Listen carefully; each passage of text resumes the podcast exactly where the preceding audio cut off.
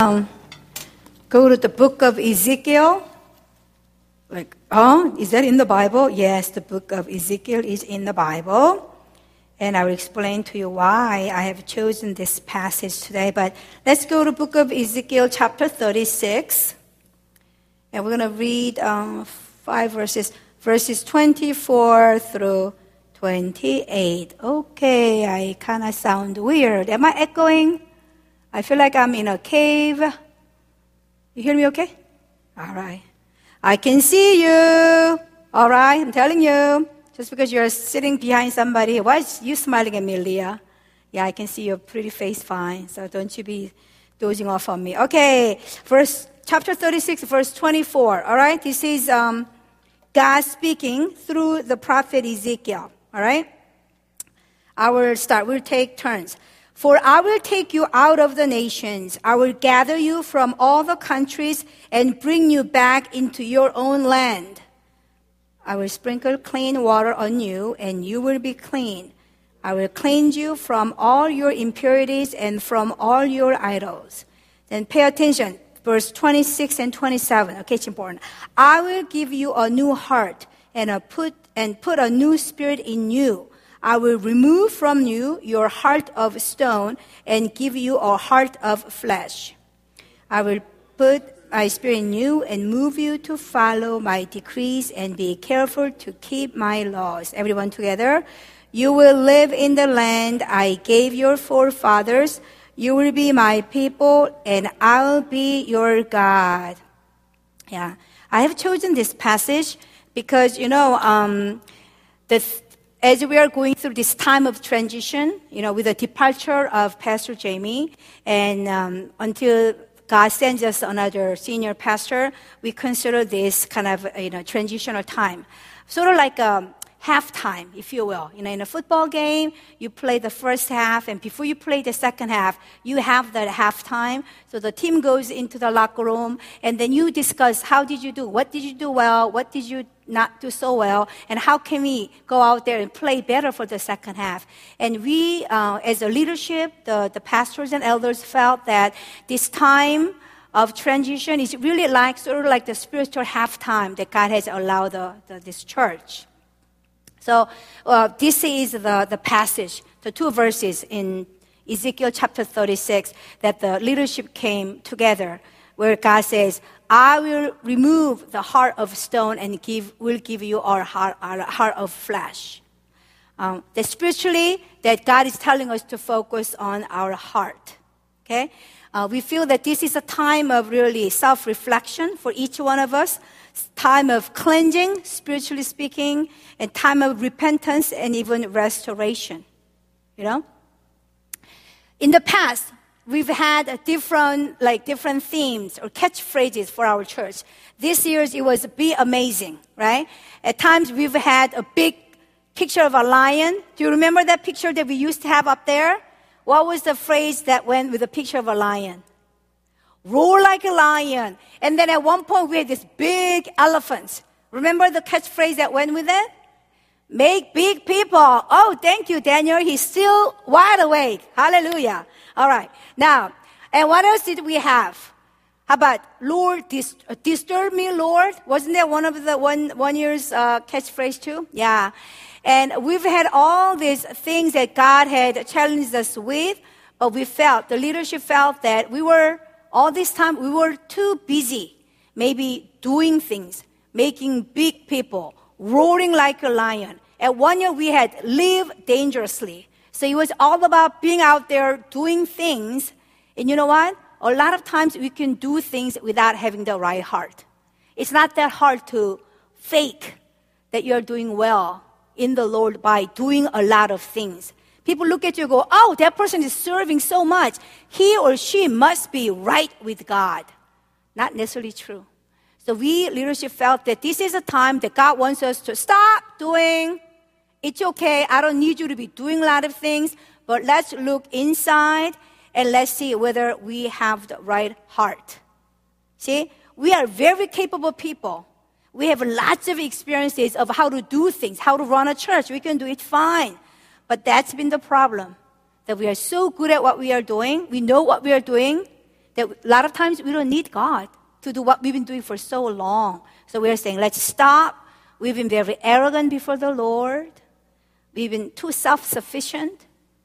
Telling God, we don't really need you. We don't say that, but from the way we live, we're just saying, uh, God, just, I know what I'm doing. Go to the corner and sit there quietly, then do not disturb me. Because I know what I'm doing. Kind of attitude has been communicated. We've been judgmental. When I'm doing something and when others are not doing, that's the problem. That we begin to compare and we begin to judge. And there was a lot of hurt people, a lot of dysfunctionality within the body of this church. Um, so God said, you know what? Before the new senior pastor comes, I want you to work on your heart. Because doesn't even matter if Jesus shows up himself and preaches to you every Sunday. If your heart isn't ready, guess what? It's going to go one ear and come out the other ear. It's sort of like farming. You know, in the springtime, when you go, the farmers go out to farm, they don't just throw the seeds on hard ground, on a rocky soil. You have to till the ground, you have to cultivate, soften the dirt, right? Remove the rocks. So when the seeds do fall, they have a chance to germinate and, and, and drop the roots and bear much fruit.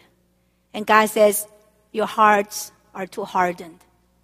You've been running around without my spirit really convicting you and doing my work in your heart. And stop and let's look internally before we say we do anything else. So, you know what? I say God will send us the new senior pastor when we are ready. Because if we have the senior pastor now when we are not ready, then once again, we are not going to deal with our heart and we're just going to look to a leader and say, Oh, guide us. It's all about what you preach. It's all about how well you can eloquently convey the message. That's important. But if heart isn't right, it doesn't do you any good. It's just a surface. Oh, I feel convicted today. I feel a little. But that's at the surface level. We will not change. So God's going to allow us, give us the time to look inside. So just what is happening in the time of uh, the book of Ezekiel? You know, God, Ezekiel was about 25 years old when the southern kingdom of Judah was attacked by King Nebuchadnezzar. Do you know which country he's king from? King Nebuchadnezzar? King is of Babylon, where Daniel and the other people were taken as captives. So um, God, before this captivity, God repeatedly warned his people through many, many prophets stop what you're doing, stop idol worshiping, stop sinning against God, turn your hearts toward God. But what did, what did they do? Not only did they not listen to the prophets, but oftentimes they persecuted them and they killed many of them. Because you know why? Hey, I feel pretty good about the way I live as long as nobody reminds me that what I'm doing is wrong. So since I don't want to change, I would like to shut you off. Because if you don't say anything, I feel good about the way I live. So why don't you leave me alone? So instead of changing the way they lived, they killed the prophet. So at one point, God says, Enough is enough. I've been patient with you. I've waited long enough, but this is going too much too long. So that's when God allowed a pagan king not even an Israelite, to attack Judah. And then he took all these noble people as captives into Babylon. And all these people who were taken into Babylon, they actually didn't mind living in the land of Babylon because they were treated relatively well and they thought, oh, you know, we're going to be living here for a while, but we'll probably go back to our own country, Judah, and then go back to Jerusalem the capital of Judah, where the God's temple is, and one day we'll go back and worship God there. So they thought. But it turns out, later on, King Nebuchadnezzar finds out that there is some uproaring, some rebellion against the king, and he got mad. So he took his army, went back to Judah, right? And he just leveled Jerusalem, the capital city. He just killed everyone. He, you know, demolished all the buildings, including the temple of God. And when the captives in Babylon heard that Jerusalem, including the temple of God, was totally demolished, right? Burned down to the ground, they were totally totally, completely, utterly demoralized and shattered. Because for them, for the temple of God to be demolished, where they could go to worship God and to feel the presence of God, that was a sign of the God of their forefathers and the God they've been, you know, serving or worshiping has just left them. I wash my hands clean. You're on your own, and I'm not even going to come and remind you anymore. So that's the, that is what is going on in the land of Babylon after Jerusalem was dis, uh, destroyed. And um, that's when God calls Ezekiel and says, Ezekiel, I'm going to use you. And I want you to minister to the Israelites who are living in Babylon as captives, as exiles. And I want you to speak to them. You know, they are so much in despair, and I want you to bring my word to them. And this is uh, where Ezekiel, in the book of Ezekiel, he writes, sometimes he rebukes them, sometimes he brings the news of hope, you know, and he's speaking what God has on his heart to the people of Babylon in exile. So, so now you think, okay, they were taken into captives, and now they hear their, their own temple of God is demolished. And by now you would think that these people get the message. They learn their lesson and then do what God wants them to do. Right? But no, not even in captivity, not even after Jerusalem was totally leveled, these people do not learn. They continue to sin exactly the same way, or even worse, even after what has happened, and they don't change. Well, the fact of the matter is, as we read, they cannot change. It's not that they didn't sincerely try enough or they didn't have the desire to want to change, to live the way that God would have them live, but the fact of the matter is that they cannot change with their own efforts. Because in verse, as we find out, why is it that they could not change on their own? Where God comes and says, the passage that we read earlier, he, God says, I will, I will, I will do this eight times. If God says, I will do it, I will do it, I will do it, because obviously you are not capable of doing it on your own. So God says, I'm going to do this, I'm going to do this. Why is it that they continue to sin? Why is it that they could not do the right things that God wanted them to do? Verse 26b, we read, God says, I will remove from you your heart of stone and give you a heart of flesh. They could not change because they had a heart of stone. How likely is it to be able to change a stone to something else? You can break the stone, but it will remain as broken stone pieces. Stone does not become something else. And God is saying, God's diagnosis for their problem is that the heart is a problem, that you have a heart of a stone. And you try to keep that heart clean or try to cover it up, make it pretty and make it try to do something. But God says, uh uh-uh, uh stone will remain as stone. And no wonder you are not successful in, in doing what I want you to do because it's the heart problem. And God says, there's no life in it it's, in, it's incapable. That stone is incapable of responding to what I am saying to my spirit. So I will, I will do it for you.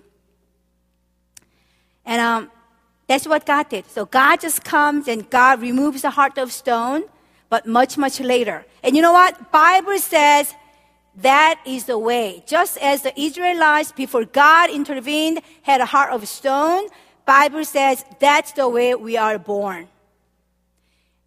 I don't care. Gabriel, innocent baby, so cute. You look at him and go, Oh, how can you possibly think that a baby as innocent looking as this could possibly have a sin in his life? You ask Miss Jane. When he's hungry, he doesn't care if mommy's tired. He cries. When his diaper is messy, doesn't matter if mommy's in the middle of eating something. Because, you know, it's hard to change a poopy diaper while you are eating and go back to eating. You kind of lose your appetite. But babies don't care. They're pretty selfish, right? But not one of us was born with a heart that is that was alive from the beginning to God, that was able to respond to God. Ever since, listen, ever since Adam and Eve, right, sinned, we have inherited, every one of us, born as a descendant of Adam and Eve, we have been born or we inherited a spiritual birth defect. You know what a birth defect is, right?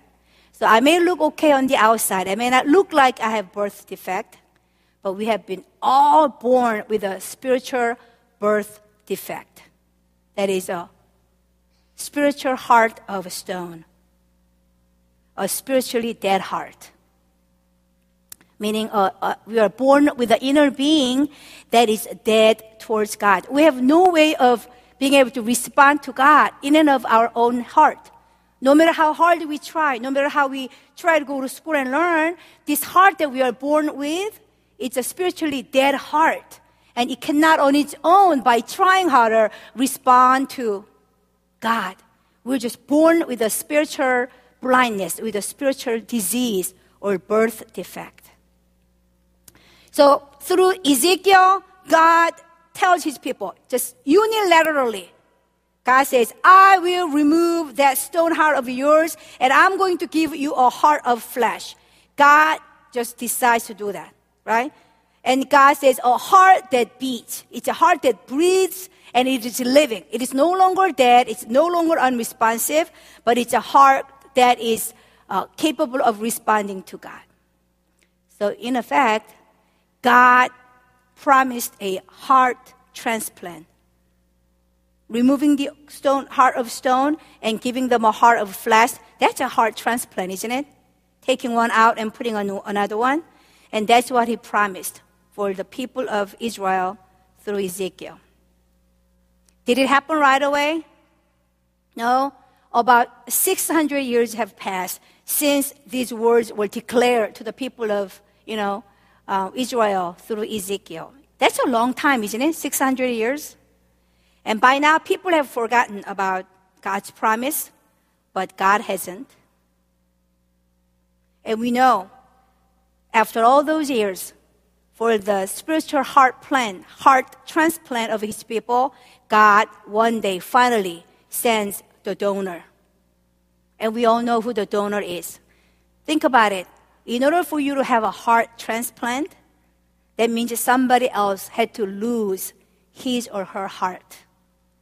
You know, as I shared before, my brother who passed away a couple of years ago, you know, he had kidney failure and he had to go through the um, blood dialysis, make, meaning every other day. Taking all your blood out, run it through the machine, and put back in the cleansed blood. I mean, what we take for granted he was so sick that his blood had so much toxin in it, it was literally killing his own body. The things that we take for granted. So machine, that's what kidneys do. When blood goes through the kidneys, it's supposed to clean. Dirty goes in, clean comes out, and clean blood goes through the body, but his kidneys failed. So it had to, he had to be hooked up to a machine for four or five hours and let that every ounce of blood get cleansed and put back into the body. But he was getting sicker and sicker. But we have two kidneys. And I went through the testing, and I was a pretty good match for my brother. So I was going to give one of my kidneys because you can survive with only one kidney, but it wasn't meant for God's timing, whatever. It wasn't meant for him to have that surgery. Um, he passed away a few months before. I, was, I, I did all the paperwork so I was going to go to Korea for short-term missions and come back and go through the surgery, but he died in June prior to the, the fall that we were going to have the surgery. But kidney transplant, I don't have to die in order to give one of my kidneys to uh, anyone else because I have two. But heart is different. If anybody says, I received the heart transplant, guess what? Somebody else died. And gave up their heart for you. Because heart is not something you have two of. Heart is not something you can split in half. And you keep, you get half and I keep the other half. And 600 years later, God finally sends a donor named Jesus Christ in a town called Bethlehem. And the only way that I can give you a new heart, for you have a heart of stone, is to allow my son whose heart is perfect, to, to have his heart removed and then give you that heart. So that's how our spiritual heart transplant took place, right? And many of us in this room are the recipients of that spiritual heart plant, transplant through Jesus Christ. And we call this process, you hear this in many different ways, but bottom line, you are saying, God, I cannot do anything about my heart of stone, my sinfulness, my sinful nature, the, the nature that I was born with. So I would, I would like for you to take, remove this heart of stone and then give me a new heart, give me a new life in Jesus Christ who willingly gave up his life for me. So we call that being born again or regeneration or we call it being saved or becoming a child of God. It doesn't matter what you call it, but basically we replace, you allowed God to replace your heart of stone to heart of Jesus Christ. That his life now flows through you. That if you will, in this, this new heart that you have, you do not have your natural blood flowing through it, but in this new heart that you have through Jesus Christ, you have blood of Jesus Christ running through it. Not literally, you know what I'm talking about, right? As a recipient of heart of Jesus Christ, you have blood of Jesus Christ in you. Let me ask you, do you have Jesus of blood of Jesus Christ in your heart, in your life? But that process, that spiritual heart plant, heart transplant only has to take place once in your life. The, the day or the minute that you accept the gift of eternal life from Jesus Christ and you receive that gift. So I'm challenging you and asking you has that spiritual heart transplant has that taken place in your life or do you still have a heart of stone that doesn't respond to God and only you know whether you are a child of God, whether you have had that moment in your life where you say, God, I can't on my own. Me trying harder is not going to do any good, and I'm just going to allow you to remove this heart of mine and then have the heart of Jesus Christ in me. Now, as important as the heart transplant is, and I hope and pray that every one of us has already have has already had that spiritual heart plan transplant. So I'm not going to even talk about that part. But I'm going to use the analogy of having a physical heart transplant versus spiritual heart transplant and how having the transplant is only beginning.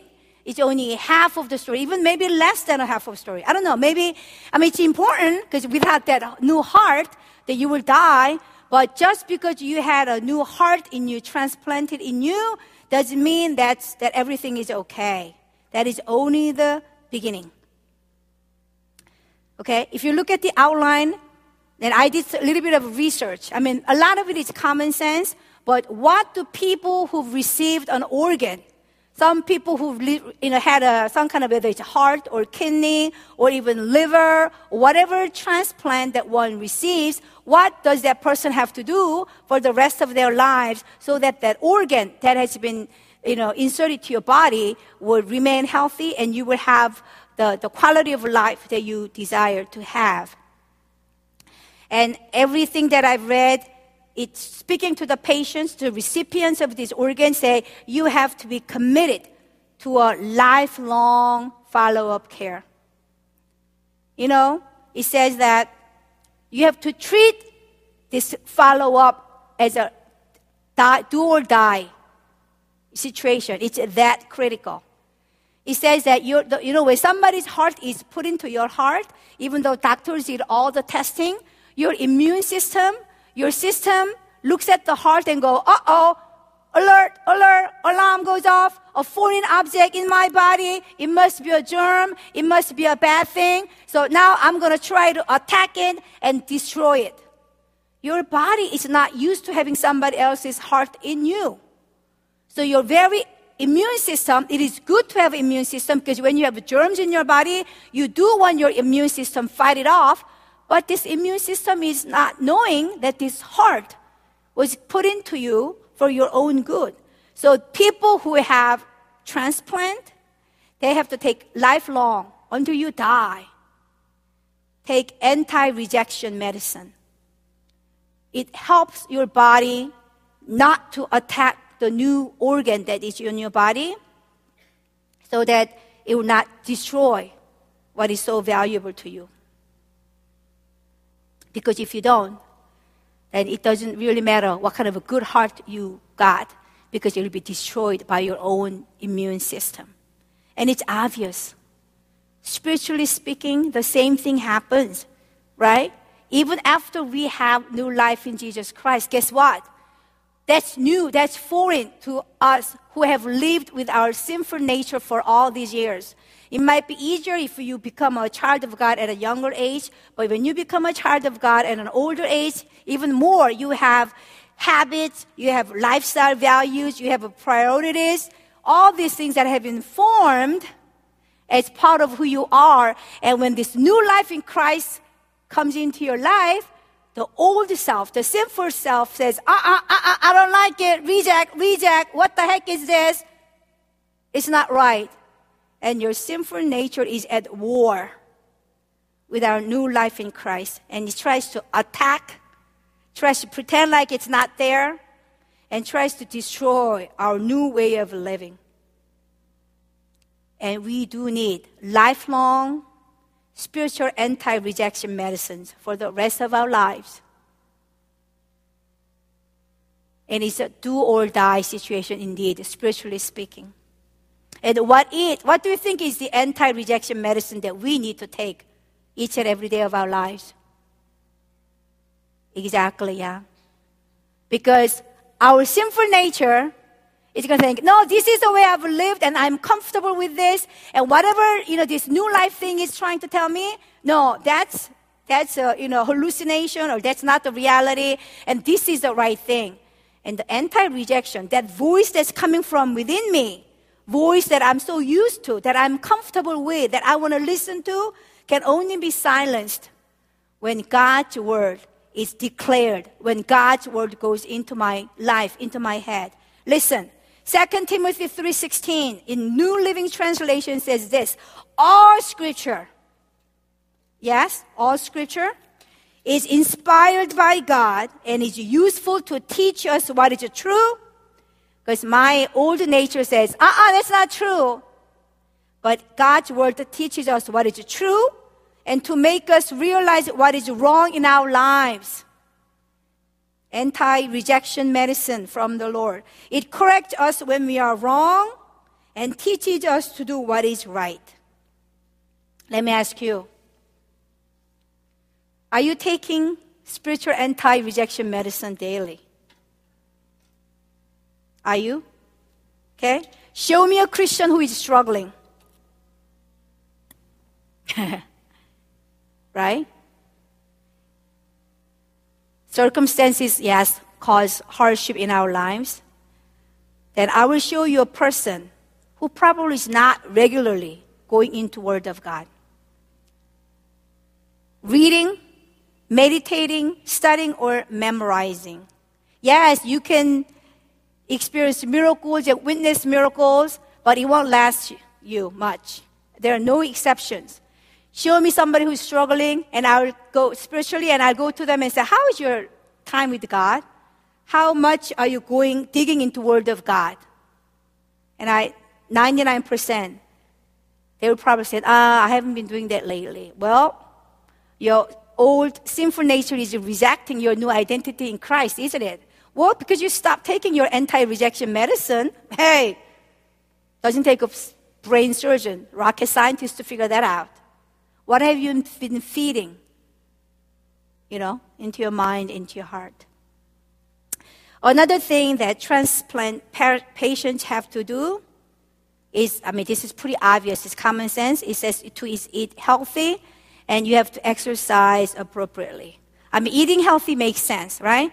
Because when you're eating healthy, your overall health is good, and then you become stronger. So whatever um, you know uh, medicines you take, your, your body will be able to withstand it better.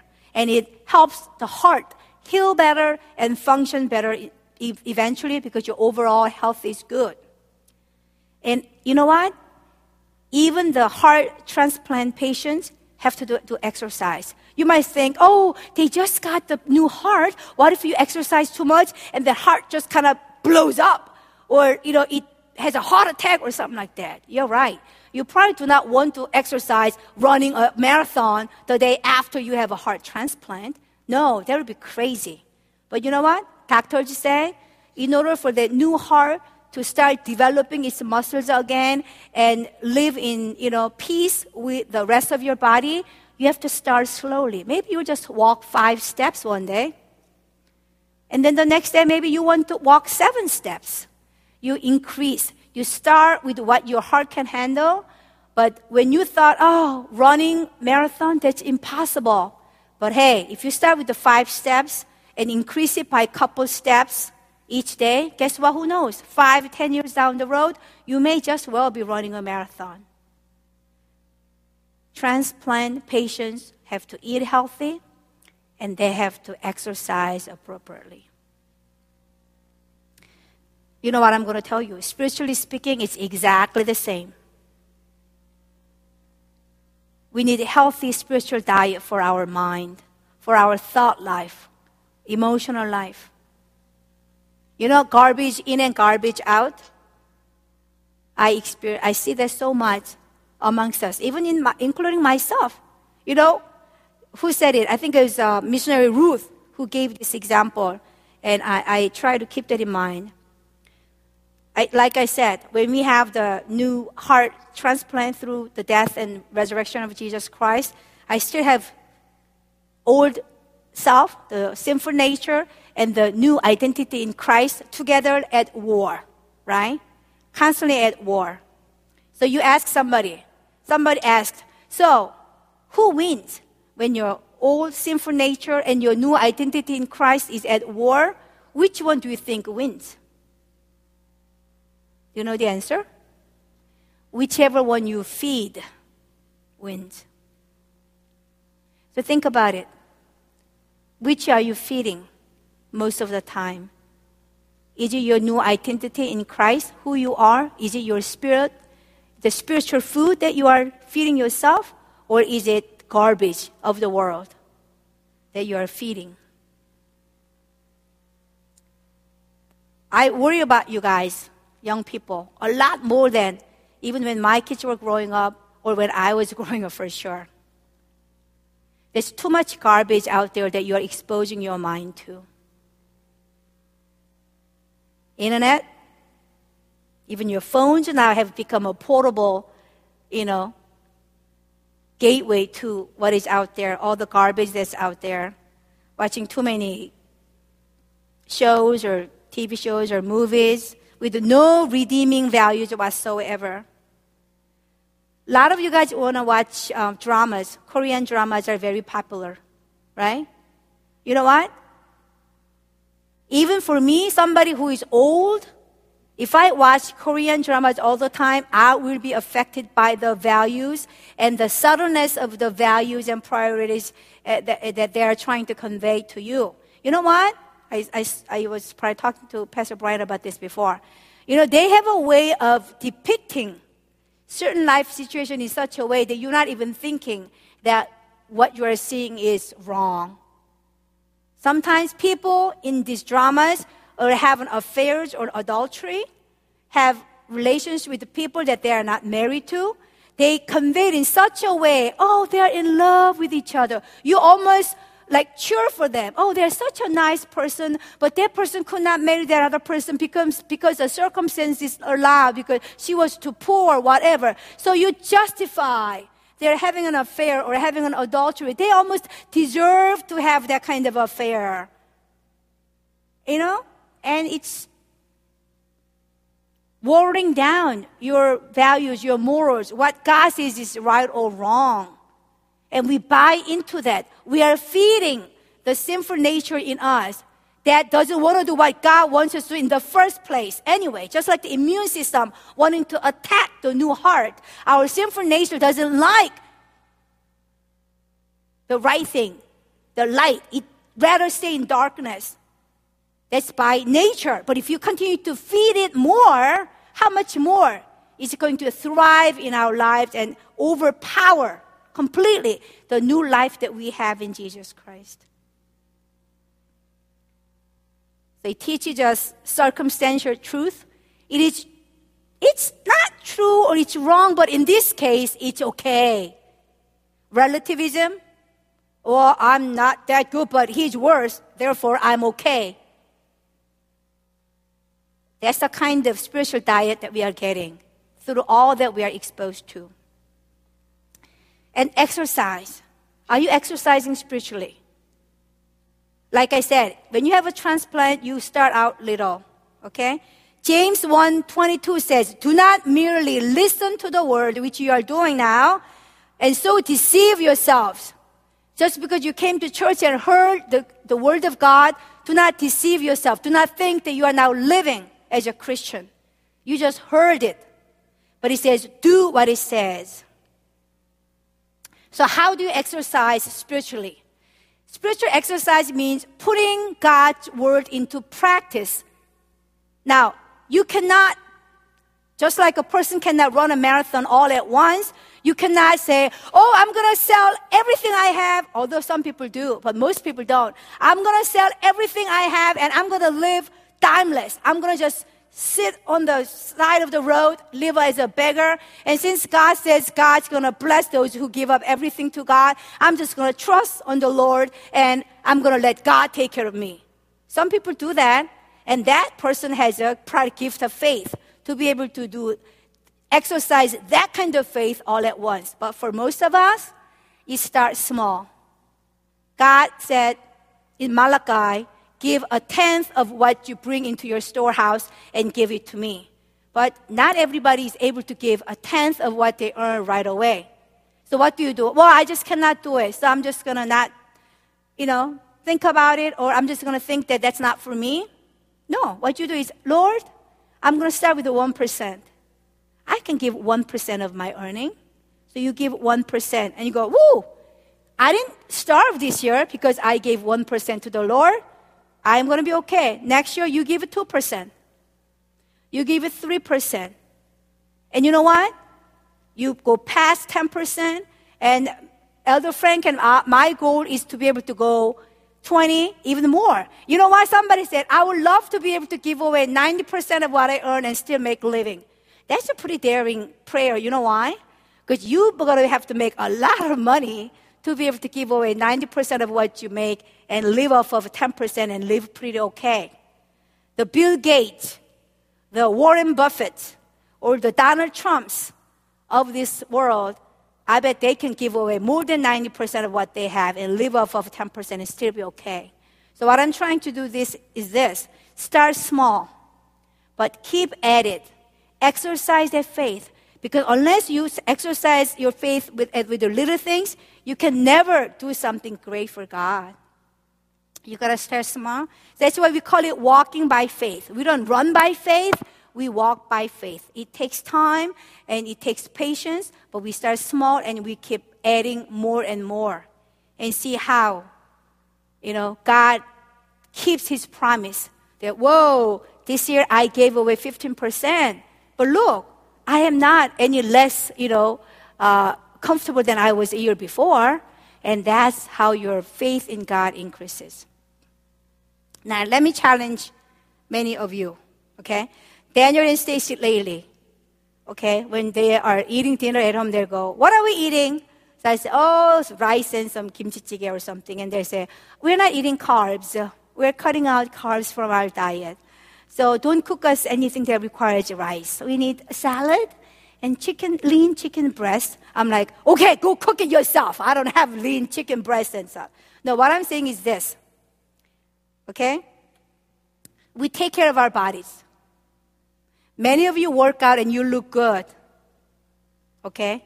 I should work out, okay? Then I will look better, but I don't, okay? You have muscles like this. You eat healthy you look good. But with that good looking bodies, you're sitting in front of a TV letting garbage into your spirit. If you spend half of your time that you spend on your physical body into your spiritual well being, a lot of us will be up here preaching. You invest so much energy and time and efforts on how you look on the outside for this body that's going to be become rotten and dirt, be dirt one day. And with that kind of, you know, care that you put into your body, won't you spend not even half, not even, maybe even 10% of that into your spiritual well being? It breaks my heart. That with good looking bodies and healthy bodies, all you do is get on the internet, watch TV, never ever dig into the Word of God, letting the things of the world just get into your mind, allowing junk food into your heart and mind. We're going to look at it with the spiritual eyes. You're dying, spiritually speaking. And we need to strike a nice balance to both. And finally, the transplant patients have to avoid infections as much as possible. You know, these anti rejection medicines they have to take for the rest of their lives, so they apparently weaken your immune system. Remember, they have to because immune system was the one that was trying to destroy the transplant heart. So these medicines suppress the immune system so it doesn't attack the new heart that you have. So when real germs, the viruses, bacteria, fungi, whatever come into your body, then the immune system cannot fight it off as well. And then if they do come in, they spread quickly because your immune system is not able to fight it off really well. So, how do you protect yourself and make sure that you remain healthy with a new heart? Prevention, obviously, would be the key, right? And then if you get it, once you get that kind of virus or bacteria, you have to treat it right away so that it doesn't spread quickly and just bring your body down. And what is the prevention? for people who have the transplant, I mean, you guys all know this. You have to avoid contact with the sick people, obviously. I know our deacon Dwayne, and praise God, he's coming out to church every Sunday. You know, he's going through radiation therapy every single day to treat the, you know, the cancer that he has right now. But by faith, he's coming out. But doctors will say, um, I'd advise that you don't go to places where there are a lot of people gathered, there are a lot of sick people, because your immune system is kind of low. And that's the case with people who have received a transplant. They have to avoid contact with the sick people. They have to wash their hands frequently because you don't know what's on your hands. And you have to stay away from unclean places, right? And practice good um, hygiene, washing and brushing your teeth even your dental care and all that. And if they do have some kind of illness, they cannot wait on it. They cannot say, ah, I'll get over it. I'll be fine in a couple of days. No, you cannot afford to do that. You have to go seek medical help right away because, like I said, it spreads, spreads quickly. 1 Peter 5 8. Be alert and be of sober mind. Your enemy, the devil, prowls around like a roaring lion, looking for someone to devour. Spiritually speaking, we too have to avoid situations or habits where we can get the infections.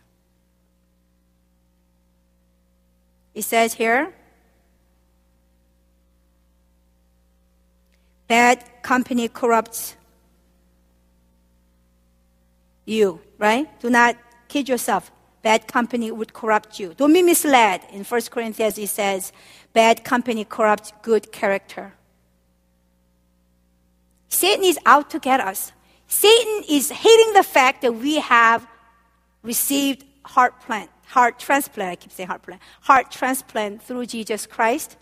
So he cannot take out that heart now that it's in you.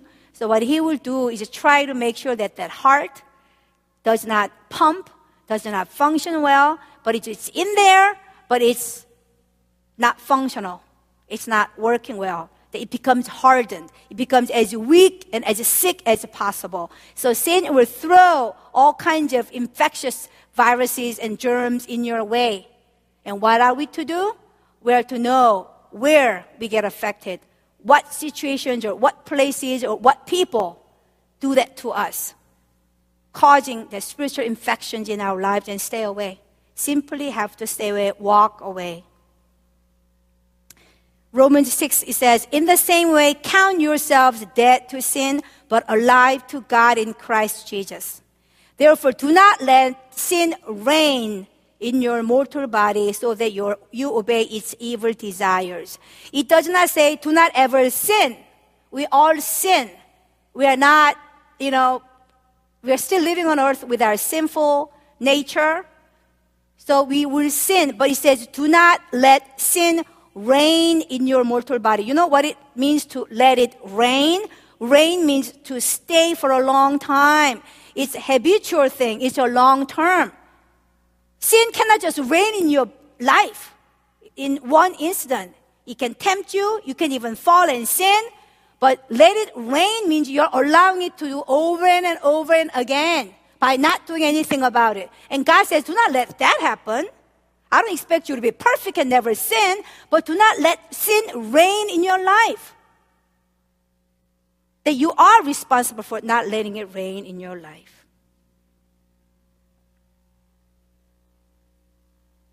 Yeah, so I'm going to wrap it up. Basically, failing to follow up can be deadly for all transplant patients. You can have a new, healthy organ, but if you do not take care of it afterwards, then you may still be breathing. You're not dead, but you might as well be dead. Do you know, have you ever seen people with a heart that's so sick that they are pale or they have this bluish, you know, tone in their face? and even walking is hard for them. They can barely walk. Do you call that living? Is that really living? That you cannot go anywhere? It's hard for you to just walk around. You can never do anything fun, go on vacation, do mountain climbing, or none of that. But you just basically go to sleep, get up, eat, slowly walk around, and then go to sleep, and then wake up the next morning. Would we call that living? I don't think so. But spiritually speaking, too many of us are living like that. And God says, No, I didn't give you my son's heart so that you could barely breathe and survive. No, I gave it to you so that you will thrive with a new heart. Now that the heart of stone is removed, I've given you a heart of flesh, the heart of flesh that can respond, that can have intimacy with me, and I can talk to you, you can listen, you can respond to me, you can express your love, you can receive my love, and with that love of mine, you can begin to love other people, you can share my love with other people, you can be salt and light of the world. There's so much that God would have you do with the new heart that He has given you through Christ. But too many of us are like, okay, I have a new heart. I accepted Jesus Christ. That's it. I'm done. No, that's just the beginning. And going back to where I began, God says that. God says to each one of us, as well as to this church as a corporate body, God says, I will remove the heart of stone. I've removed it, but you've neglected to take care of it. You've been too arrogant. You've been too pride, prideful. You've been too busy doing things and you have not taken care of your heart. And God says, each and every one of you, including the pastors, I want that heart of stone to be turned over to me once again so that I can revive it, I can reshape it, I can remove that skin from it, and I can begin to massage it and blow my breath, my spirit into it. Would you? Would you be willing to? Let me work on your heart. So I'm going to invite the worship team. I'm going to ask you to respond to God and say, God, I want you to close your eyes. And I'm going to ask you this question. Okay? There are three options that you could choose. Thinking about your own heart, close your eyes. You don't need to be concerned about your neighbor. I'm going to ask you three questions. I'm one question. What is the state of your heart? Spiritual heart, I'm talking about, right? Do you still have a stone heart? Meaning, you still have the nature, uh, the heart that you were born with, but you've never received the gift of new heart from the donor, the willing donor, Jesus Christ. Is that you? Is there anyone here in this room who says, Pastor Sarah, I don't ever remember or recall having asked Jesus, ask him to give me a new heart. Heart that's not of stone, but heart that is of made of flesh. If that is you, if you think you still have a heart of stone, can you raise your hand from where you are, closing your eyes? And I can pray for you. We can pray right now for God to perform that surgery of removing that stone heart from your life and then replacing it with the heart of Jesus Christ, the willing donor. Is there anyone here? Then raise your hand if that is you. Okay. I'm not really sure whether you raise your hands or not, whether it's halfway or not, but I'm going to pray anyway. Dear Jesus, we bring ourselves to the operating table. But it's not a scary operating table, but it's a place it's warm and comfortable. This is a place where the Holy Spirit is calling out our names and saying, I've been waiting for you. Why did you suffer for so long? Trying on your own with this heart of stone.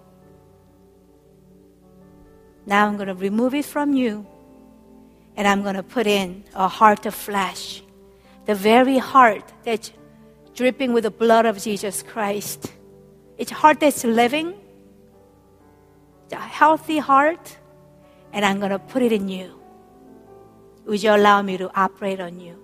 And if there's any one of you who raised your hand, I want you to envision yourself lying on an operating table and God, the master physician, simply removing that heart stone of yours and placing the heart of Jesus Christ into your body. And you simply say, Thank you, Jesus. What can I do? Well, I didn't deserve it, but I simply received the gift of new heart. It is no longer my blood that circulates through my body, but it's the blood of Jesus Christ that is flowing through me. And thank you, Jesus, for the gift of life. Now, I think that many of us may not have a stone heart, but we have a hardened heart. And then maybe some of us have a very healthy heart. Praise God. It's not perfect heart, I didn't say, but it's a heart that's still healthy, that's beating, it's alive to God, it responds to God's voice and His love, His word. But I feel that some of us have a hardened heart because we didn't take care of our heart, you see? We thought having the heart transplant was all that we needed. Well, okay, I have a new heart. But you know what? That heart is struggling. It's being attacked by your sinful nature. All kinds of infections have come into your body. And that poor heart is just being attacked And because you don't exercise, because you don't put healthy spiritual food into your body, that heart is barely surviving and huffing and puffing. And then God says, I didn't send my son Jesus Christ to die on the cross for you so that you will barely uh, survive. You will barely breathe. No, I gave it to you, a new heart so that you can grow muscles and you can live a life. You can love people with my love and you can share who I am with the people around you. So if you sense that you have a hardened heart, if you want to ask God to just come even now and then offer that heart of yours to God so that He can come and reset it, if you will. Take away the hardened tissues, the dead tissues, even where there's a blockage so that the blood could not flow through, that God will come and just open up that vein so the blockage will be gone and the blood will start flowing again and start pumping in you. There's a spiritual vitality, life again in you. If that's you, I would like to ask you to raise your hand where you are right now. Just raise your hand, asking God to just bring forth that vitality in you. All right, hands down. Thank you, Jesus. Thank you, Jesus. I lift up these precious children of yours, Father God, who sense your heart for them, O oh Lord God. Oh, how they desire for their hearts to be so remain soft so that you can come in and dwell in them, Lord God, and truly have that intimate communion with them.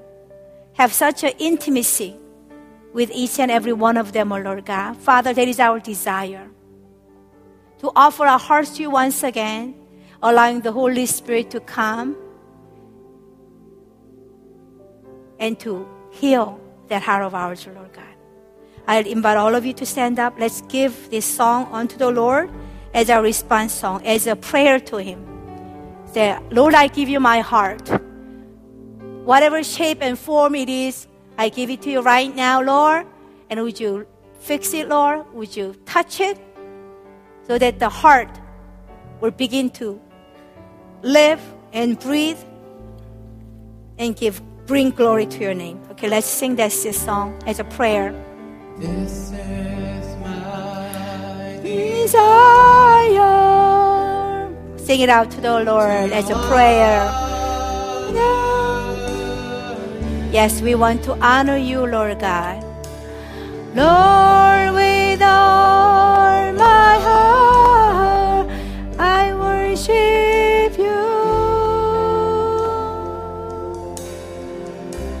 Lord, forgive us. All that is within me, I give. Father, I thank you for the gift of a new life in Christ.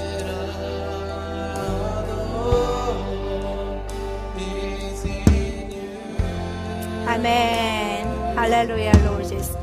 Let's give the Lord our hearts. Amen.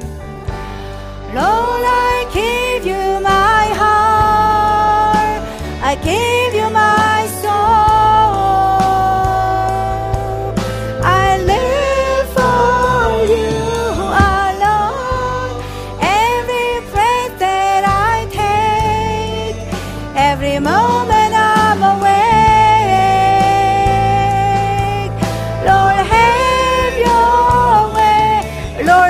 I give you. Lord, I give you my